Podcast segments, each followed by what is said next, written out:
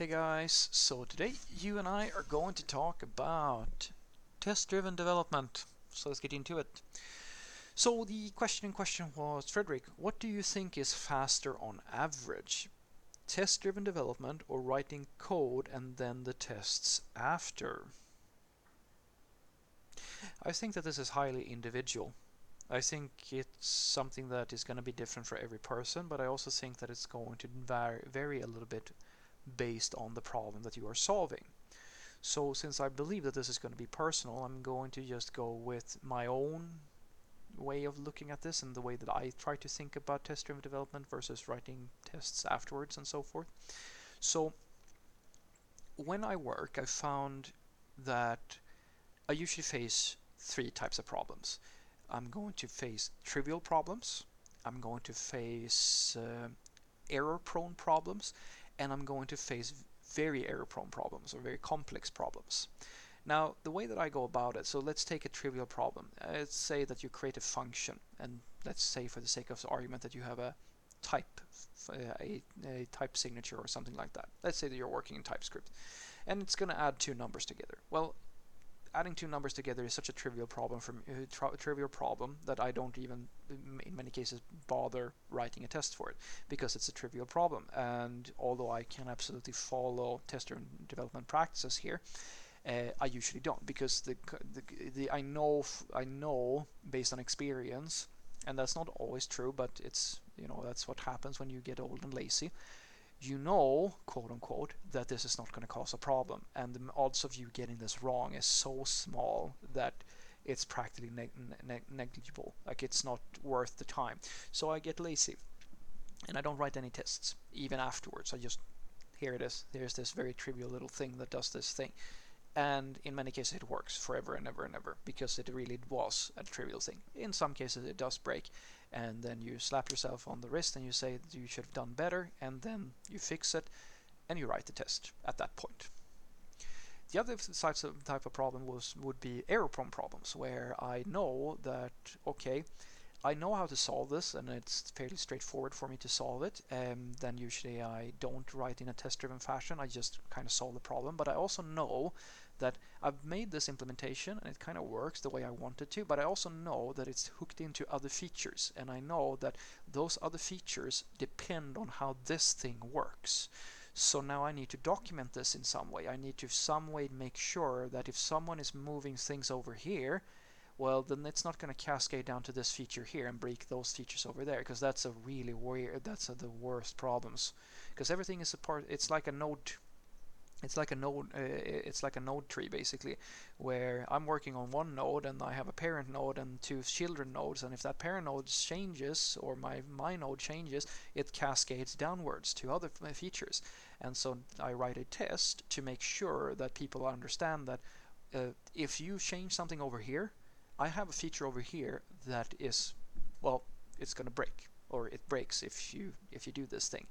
And in that scenario, I usually find that it's, as I said, it's not a very complicated problem. It's just error prone. I know that it can go wrong, so I write the test afterwards, and that is, that's the way that it works fastest for me. And then lastly, I will say complicated problems, and this is where I say I really do believe that the, the, this is where the value, uh, at least from my experience, this is where the big difference between test-driven development and just writing tests really shows itself.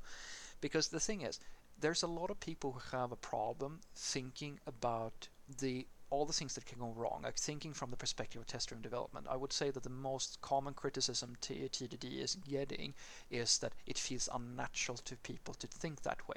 And I think that although there's no discussion that writing a test a test first and like asserting every piece of logic along the way is going to be a more like a more quality type of development experience. I think that that's fairly straightforward. Like that's a fair assumption.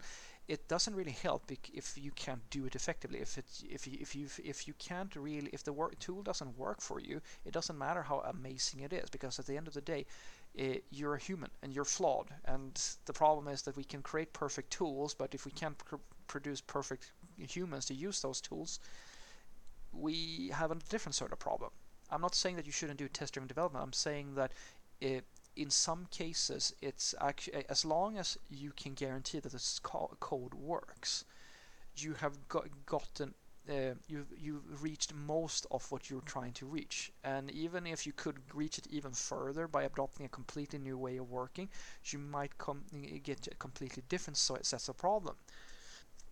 So for me, when I use test-driven development, is in that last case when I have really error, really complicated logic.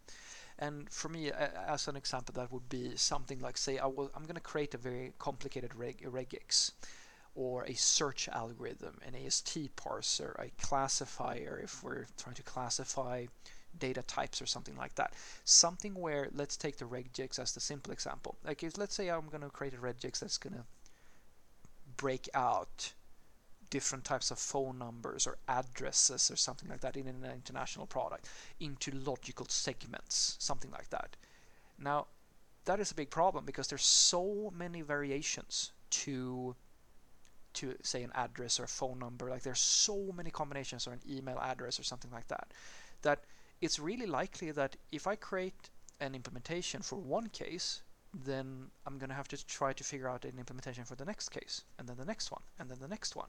But the problem is that whenever I change the regex, even the slightest mistake on my part might actually undo the matching that worked for the other cases that I already covered. And this is where TDD is the gold standard of work for me because now I'm dealing with a problem where I know that any tweak I make to this could break my already existing logic. Like I can myself right now completely fuck up this implementation because I'm a human. I'm an, I, and regexes are usually complicated.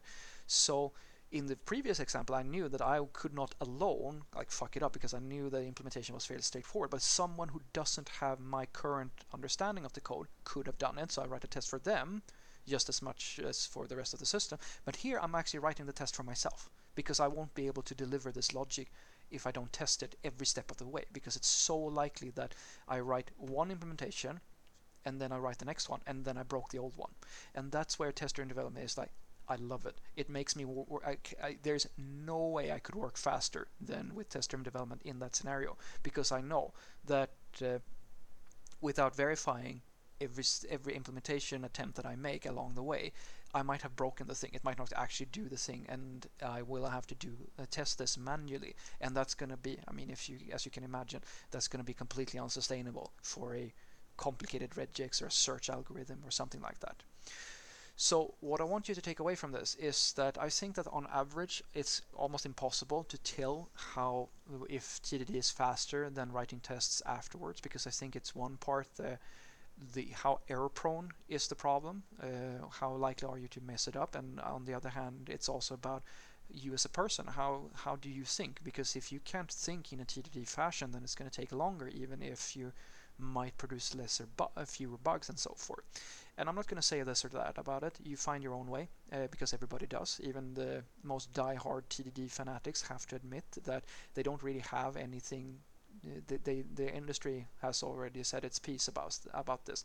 It is not mandatory to work in a TDD fashion, even if we would like it to be. Practically everybody actually writes tests afterwards, even when they shouldn't. And the times where I think that you shouldn't write tests afterwards, even if you really do favor that over TDD is when you're dealing with a really complicated problem, such as for myself. For me, I know that I will actually move much faster if when I'm dealing with a problem where every change I make to my own implementation might break the thing that I already did. And that is when TDD is, it's the best thing ever. Have a great day.